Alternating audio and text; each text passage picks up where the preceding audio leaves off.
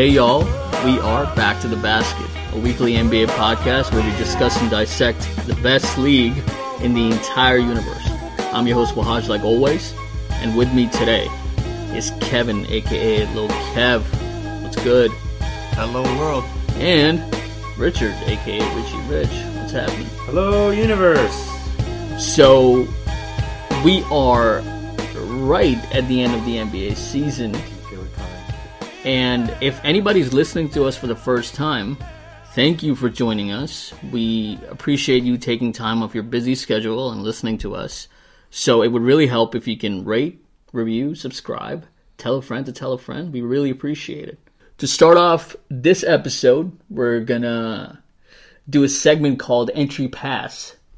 And Richard's gonna break down the news for us. So lay it down. Yeah, so Entry Pass is our weekly segment where I uh, provide you the latest in terms of injury updates, contract signings, or uh, front office moves in the NBA.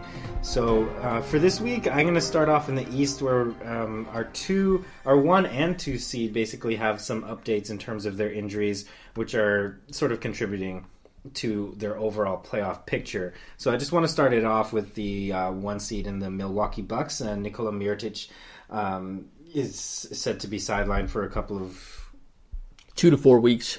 yeah with an injury. So that I don't know. What do you guys think in, in terms of that? Because uh, I believe last week we we also announced Malcolm Brogdon would be out with a with an injury as well. So there's sort of um, you know their sort of core is shrinking, and you know for the playoffs it's fine to sort of become a a, sh- a shallower team. But what do you guys think this does for the team? Uh, it definitely hurts the team because Mirotic was the, the the the piece that was moved to the starting lineup after uh, Malcolm Brogdon's injury. So this, uh, yeah, it does make the team a little bit more shallow, and we'll we'll have to see how long this uh, this injury really you know is going to play out for. Two to four weeks is maybe pushing it into the playoffs. Um, they might need him. Just a little side note: Paul Gasol's also out for a month, Yes, So-. Uh, which is which has a bigger impact. Paul Gasol or Mirotic? I mean, Uh, who did they trade four second round draft picks for? no. Not Paul Gasol. no, he got bought out. uh, there you go. hey, so first round, this is not going to have an impact. So if they're not back and fully healthy and playing uh, like they were playing prior to the injury by the second round, I think that's going to be an issue because second round Eastern Conference is where things get a little dicey. And I think Bucks are need, need they're going to need to be at full strength to go at either the Raptors or Celtics. Uh, Celtics, I don't know if they're going to make That'll be in the round. Eastern Conference Finals potentially, right? Yes. Well, so well, for those Third of you, round. for those of you who support uh, playoff reform, this is another argument for uh, incorporating byes into the into the playoffs. or do a 16. Uh, I'm just gonna say, leave it the way it is. if it ain't broke, don't fix it. It's pretty broke. moving down, moving down to the number Just like two the. Bucks. Yeah. Wow. Ouch. moving down to like the number. Mirotic's ankle. Okay. Okay. Uh, so moving down to the number two seed, uh, point guard extraordinaire Kyle Lowry um, has been day to day with his ankle ankle injury, but is uh, p- after his MRI cleared him of any severe structural injuries. Um, he is set to return um, within the next few days or sometime this week. All right. Uh, so this is uh, only in entry pass just for the fact that uh, the Raptors have shortened their sort of guard depth since trading Delon Wright and bringing Jeremy Lin in, who has been a sort of tenuous fit for them. But also, this is a team that has not had. Uh, I'm sure Kevin will give me the exact numbers, but has not been fully healthy for I, I believe any set of time within this, se- this Yeah, season. Nick Nurse, uh, I believe, 21 different starting lineups throughout the season. Second best seed in the NBA. Well, Interesting, right? Especially with Kawhi only having played about 50 or so games. This, this team is just too deep. Okay, well there you go. And then uh, now moving into the Western Conference, they're sort of out of the playoff picture. But I thought I'd mention that the Minnesota Timberwolves, um, they're sort of gutting themselves in in this strange way. Jeff Teague is out. Um, so is Robert Covington for various medical reasons, and Derrick Rose was diagnosed with bone fragments and had a successful surgery this week to remove it.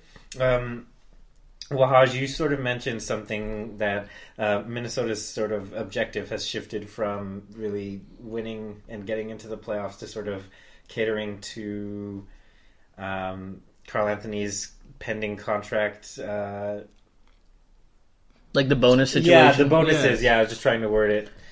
I mean, I don't know if the Timberwolves want to pay him thirty million No, more why would dollars. the Timberwolves want to? They're not campaigning for it, but I think Karl Anthony Towns is not going to sit any games. He's going to put up 20 20 and then they're going to lose, which has been happening the last 10 days or so. So even though his numbers are monstrous, it's not going to result in any wins. And I think this says something about the Timberwolves because they're like, our season's done. We're going to be in the lottery again after making the playoffs for the first time in a very long time last year. It was so exciting. So this is another reset button on their on their uh, rebuild, if you can even call it that, because there's number two Andrew Wiggins just hasn't panned out. So what's going to happen moving forward with this team is defined by the lottery now. If they can get somebody who can make an impact, along with Josh Okogie, who looks like a good prospect, they might have something in the bag here. I just don't believe in this roster at all. I don't. Apart from Karl Anthony Towns, there's no surety. All So pay him thirty million dollars more, get him an All NBA uh, spot, and uh, move on to 2019. He likely will get that All NBA spot. I mean, I believe just last night he had 33 and 23. He's he's just putting up monster numbers right now. I I uh, last week on the pod, I think I I went to bat against him making that uh, All NBA team, but you know that's neither here nor there.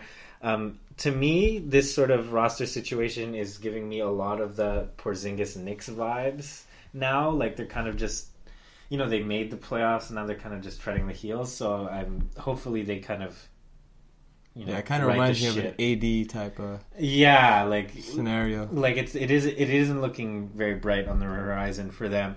But that's sort of it for this week in terms of entry pass.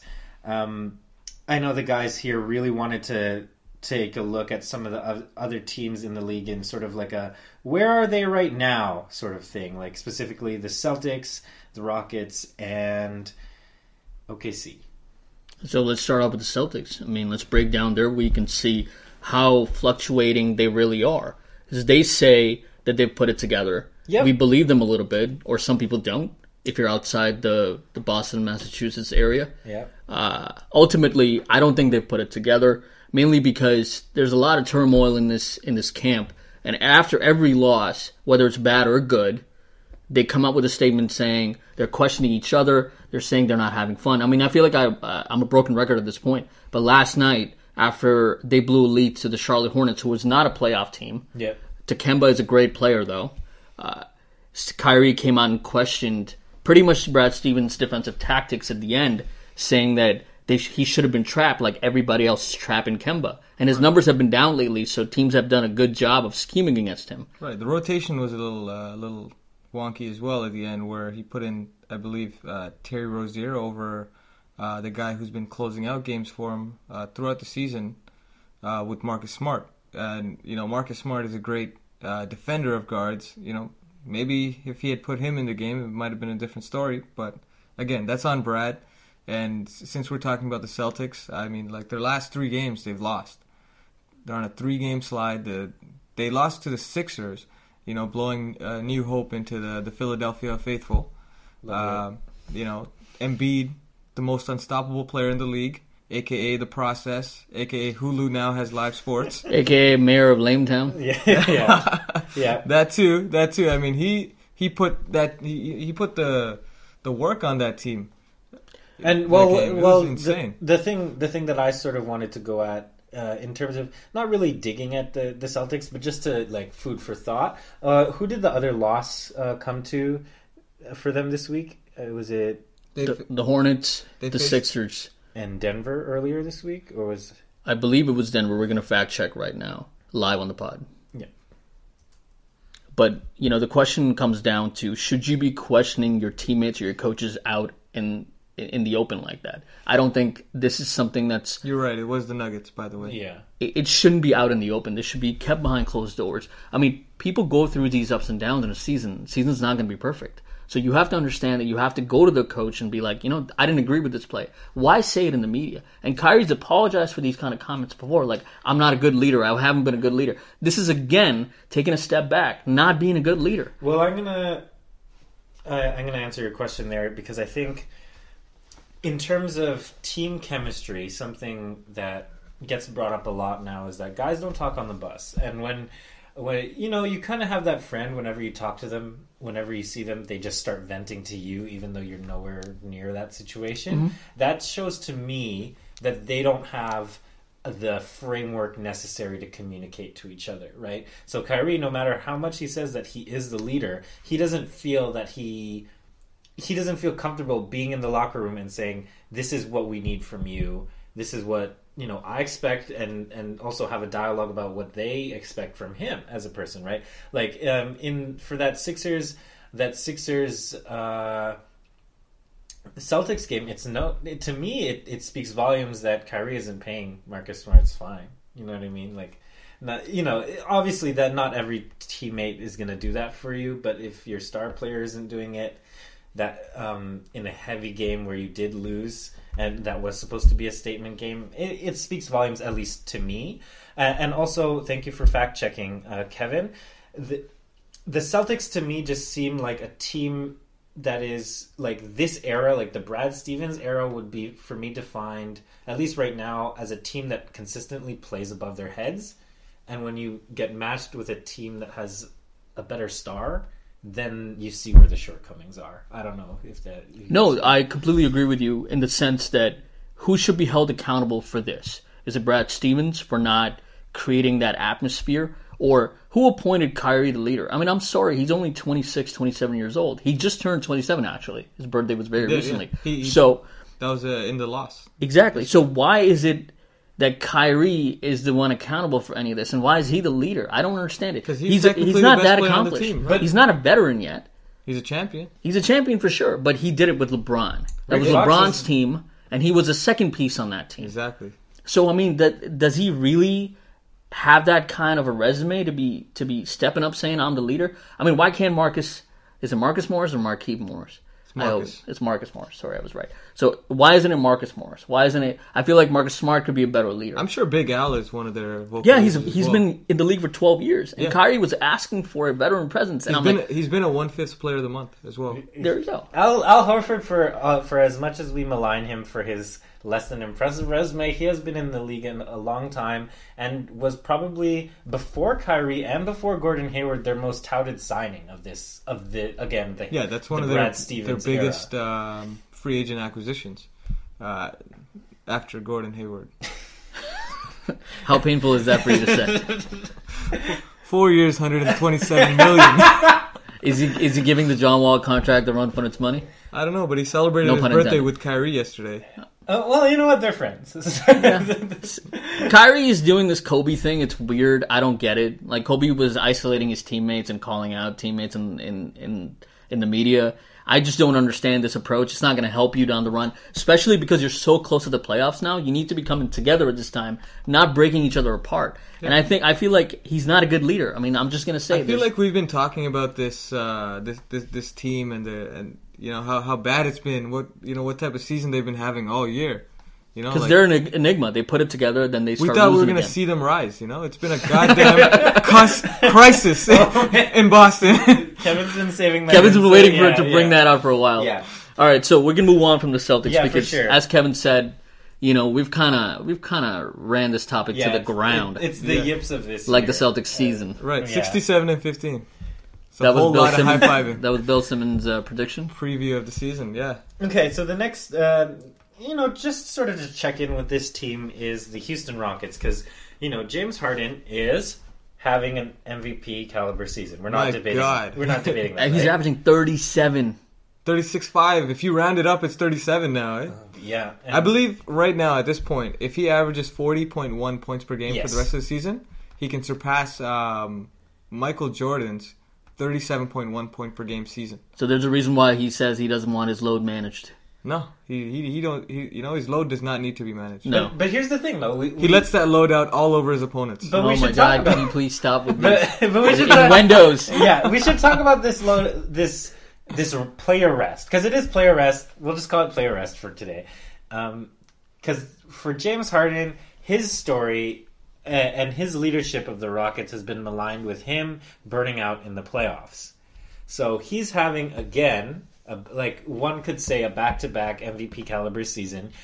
Uh, at the rate they're playing at now, they are a much deeper team thanks to Daryl Morey's moves. But do you think he burns out maybe in the second round? Like, Nah, he's got Danuel House back on the back on the team. Danuel House, The one person you needed Austin to Rivers. give you that bump. Oh, Austin, Austin Rivers, Rivers? Ken There you. Faried, you name it, man. Daryl PJ Morey. Tucker's been uh, PG Tucker's been Defensive stalwart. this year. So I don't know. I mean, do you understand how hard it is to to win in this league? It, it really is, right? Yeah. So when you look at it, he's dropped 30 against every single NBA team. Like, how crazy are He's his had numbers? multiple 50 games, 50 point games. He's Eight, had, eight 50 point games. Eight. he has two 60 point games this season. The only other people to drop 50 this season are Derrick Rose and Kemba Walker. Yeah. That's it. both on both teams, notably not in the playoffs. Exactly. so what does this say about his MVP case? Let's talk about that a little bit. Yeah, let's let's bring that it. into to the mix. Do you think this helps his cause a little bit that his load isn't being managed and he's going for that completely? You think what? So I, I, I think what separates James Harden um, in this conversation is just the fact that he's doing this so consistently, and he and and for his MVP case in that time where Chris Paul and Capela were both hurt, he carried that team to these much needed victories. They wouldn't be this high of a seed right now if it weren't for James Harden putting the team on his back and bringing them there. They were at once 13th uh, in the West this season. Like they climbed all the way up to three. Yeah, Chris Paul was out for those 17 Yeah. games and they went 12 and 5. Yeah. And that was a great that's a great point. For his MVP case, I think that 17 game window was the key. I think that seals it. And right now, with uh, with Giannis having sat out a couple games, and he the, the the offensive clinic he's been putting on, it I think he's he's making a case to to stamp you know make make sure it's a lock that he's MVP. If you had a vote like Rachel Nichols does, who would you vote for? I, I would say uh, I'm voting for for James Harden, and I'd actually vote for him. Ah, yeah. That's good. That's good. There you go. Living up to your word, that's nice. exactly. Unlike Rachel Nichols. We, yeah, we don't lie on this podcast. I'm, that's a tough one because honestly, honestly, my you guys know my my criteria for voting record is fairly clear with with the Bucks being the one seed and and Giannis actually, in my opinion, taking the leap. It's it's for me, it's fairly close. But in terms of like you know most valuable player and sort of like the James uh, the LeBron James criteria of like if I wasn't on this team, where would this team be? it's pretty you know it is pretty compelling for for James Harden's case. I would take a second look at it, but I'm again still um, leaning towards the picking Giannis in the East. Like to his point, I think it's very valid because if you take Giannis out of that game, he's he's been hurt a little bit recently, and when you remove him, they lose almost all the time. I mean, I'm not saying Khris Middleton isn't good. I'm not saying Eric Bledsoe doesn't take over. It's just they don't have enough juice, and the system is built in a way where it's around Giannis. Like it's like the LeBron blueprint, right? Yeah. You have like shooters around you, and you just drive, kick, or finish. That's all they do, right? So defensively, he's so important. Offensively, he's pretty much the cog in that machine. So when you remove him, that team falls apart. So that's a great point too. So I think this MVP race is going to be really, really close because both those players removed from their teams, they're not the same roster. They really aren't. Of course not. Yeah. Yeah. But now at least we can definitively say it's between two people.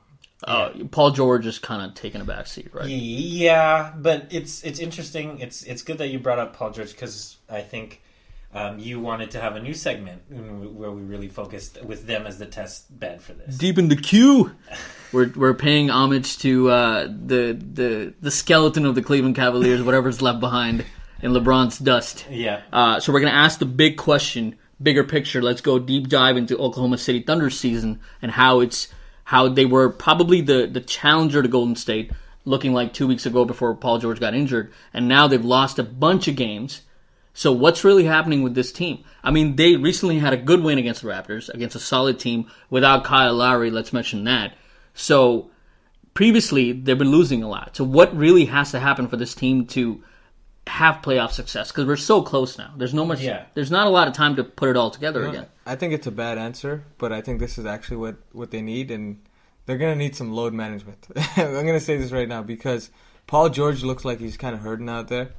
Uh, his shoulder's been taped up with that really cool looking tape, um, but his shot hasn't been um, as hot as it was earlier in the season. So I think they need to strategically give th- these guys a little bit of rest going into the playoffs, just to kind of you know allow them to play better. I don't think I don't think Westbrook needs to be to be managed because Westbrook's efficiency is just really off, and it's always been that way. Even though he puts up those triple doubles, he's going to average triple double again for the third straight season, oh which is ridiculous again. But when you look at those numbers, when you look at the seeding, if Paul George sits and they lose, do you think that they want that eighth seed? Do you think they care where they land? Because if he rests, obviously they're going to lose a, li- a little bit. Whatever games are left now, 10, 11, not more than that. Let's say they manage Paul George's load. I, I hate putting it that way again. Uh, what happens to this team down the stretch? Do they lose a little bit of games? Um, I don't think they they're gonna lose enough to fall out of seeding. Uh, I think their best hope is to just stay um, above sixth. Uh, Really? Yeah. Because that, um, Muhaj and I, before prior to the pod, we were talking a little bit about that. Yeah, and you mentioned it that Denver that Denver matchup because I think, you know, um, something that people overlook is that Billy Donovan is still the coach of this team, and and he. Um, he kind of has a way of unlocking the best defensive capabilities of that team at at times it's spotty at best but i think in a in a series with denver who is still young and untested for the most part they they i would give them the star power edge and the sort of just cohesive identity as a team to to to win that series even without home court Wow. That's a great point. It, it is a good point.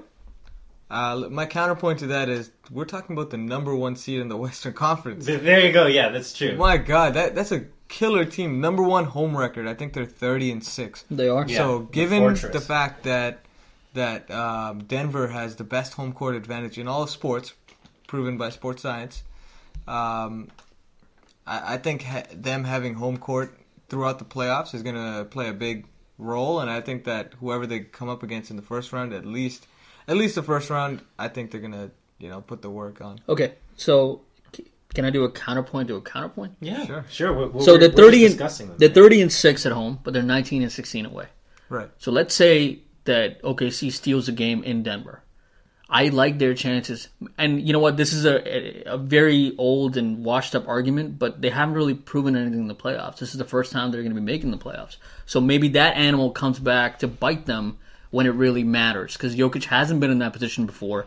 I mean, I know that it's it's a stupid argument, but it could come back to haunt them down the road when it's a game six or a game seven, and he hasn't been in that situation before. When Paul George has, Westbrook has a little bit more experience to, to perform in those clutch And moments. what, what kind of experience does uh, Westbrook and Paul George have in At these least- kind of moments? At least Western Conference and Eastern Conference Finals, you know, more than Jokic, I would say, right? Yeah, so yeah. my point is, is is is a better matchup Denver or is a better matchup Portland? Because right now they sit in the fifth spot and they will be matched up against Portland. Uh, definitely Portland. Yeah, he's saying Portland.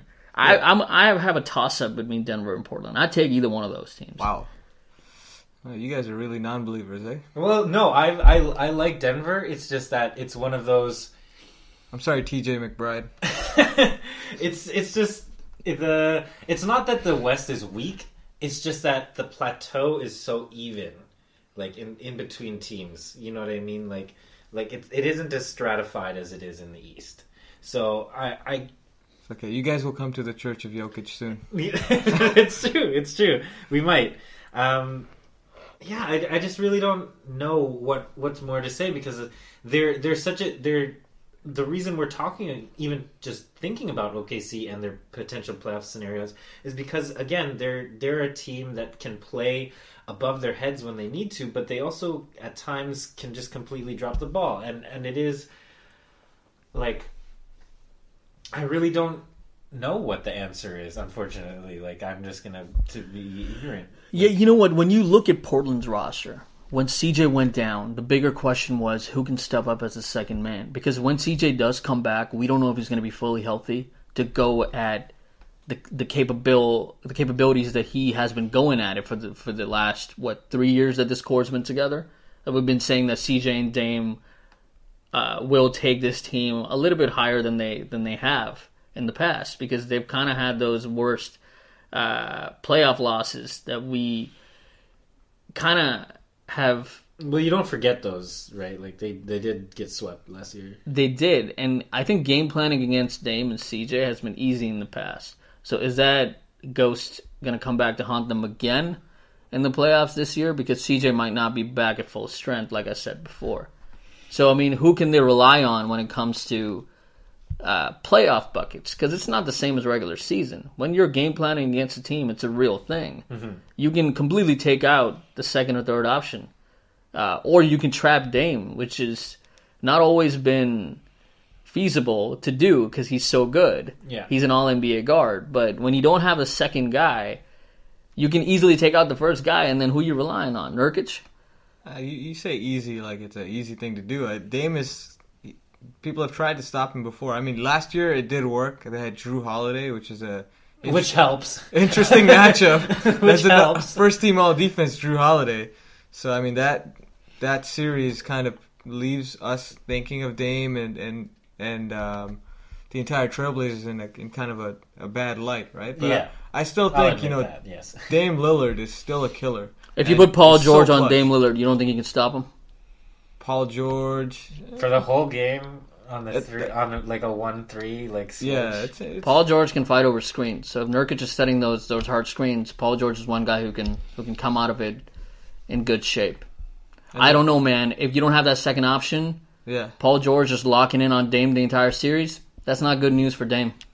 Well, Russell Westbrook's been p- playing some pretty good defense too this year. OKC is a really scary defensive unit. They're really good. That's what I'm saying. So that's what's going to happen. I think I'm leaning towards your Portland thing. You changed Yeah. your mind. I changed my mind like midway Yeah. talking through this. You'd rather you'd rather have them match up with Portland. see, Denver has so many options. Yeah. that you never know what good game like where it's going to come from. That's whether why it's whether so it's fun to watch Millsap, them. whether it's I mean Barton's been kind of kind of weird this season. Gary He's- Harris has been he's on always, and off. He's always. But you inconsistent. Millsap's been put it together, and if you have Jokic and Millsap going at it together, maybe Isaiah gives you, a, even though he's out of the rotation, they have so many weapons that that Portland just doesn't have.